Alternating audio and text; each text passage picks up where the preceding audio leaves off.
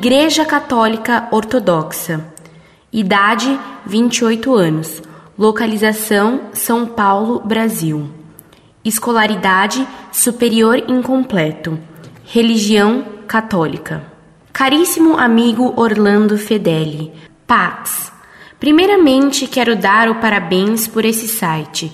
Ainda não tive a oportunidade de escutá-lo todo, mas o pouco que vi já é louvável, pois muitos são cegos pela ignorância e precisam ser orientados, e principalmente os católicos, que muitas vezes, por falta do saber, são enganados pelos falsos pastores.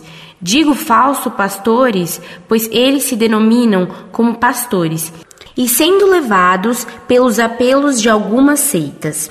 E venho humildemente pedir que ilumine minha ignorância. Gostaria de saber o porquê do cisma da Igreja Católica Ortodoxa com a nossa Igreja Católica Romana.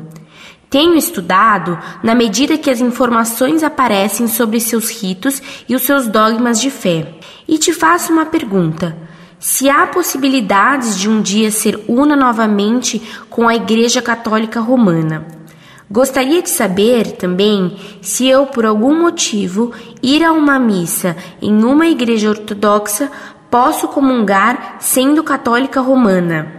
Não posso de deixar dizer que me atrai são as missas, com todas a honra, são celebradas na Igreja Oriental. Gostaria que, nesse sentido, o Vaticano exigisse mais dos nossos sacerdotes me corrija se nesse ponto se eu estiver errada. É claro, não quero que voltem a rezar em latim e nem de costas para os fiéis, mas quero que o sentido de sagrado seja suscitado novamente nos corações de nossos fiéis, pois, no meu ponto de vista, isso está se perdendo nos católicos romanos.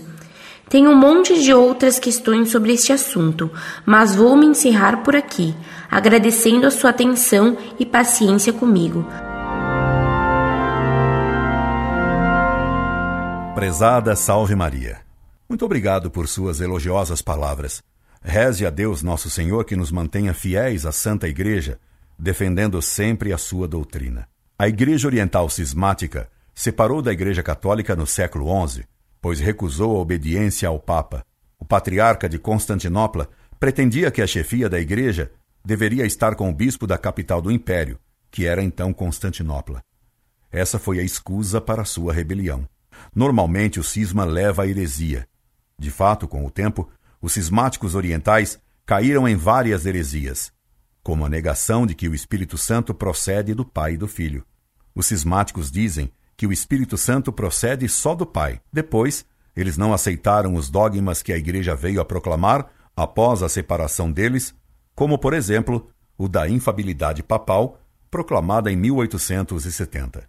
Quanto às missas deles, de fato, elas são muito solenes, mas a Igreja, no passado, sempre proibiu que se comungasse nelas, embora os cismáticos realmente consagrem a hóstia. Normalmente só se pode receber os sacramentos deles em perigo de morte, caso não haja a possibilidade de receber os sacramentos de um padre católico. A Santa Sé tem procurado coibir os abusos que se têm verificado em matéria de liturgia. O cardeal Ratzinger em seu último livro de liturgia, mostra que foi um erro fazer a missa ser rezada com o padre voltado para o povo. Quando o padre fala com Deus, rogando a ele pelo povo, é normal que o padre esteja voltado para Deus e não para o povo. Quando o padre fala ao povo, em nome de Deus, aí sim, o padre deve voltar-se para o povo. Imagine você que num colégio, uma comissão de professores e de alunos vá falar com o diretor pedindo algo.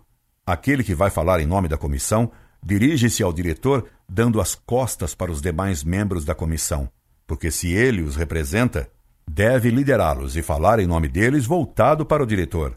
Assim também o padre, ele fala em persona Christi, a Deus, pedindo pelo povo. Deve então estar voltado para Deus e não para o povo. Quanto à língua na missa, sempre a Igreja preconizou que se usasse o latim e não a língua vulgar, porque o latim preservara melhor a doutrina, visto que, sendo uma língua morta, não variava. Foram os hereges que sempre pediram que a missa fosse na língua do povo, porque dizem eles que quem reza a missa é o povo, e isso é falso. Quem reza a missa é o sacerdote. O povo apenas participa do sacrifício. Haveria ainda muitas outras razões para justificar o uso do latim. Escreva-no sempre. Incorde Jesus Semper, Orlando Fedeli.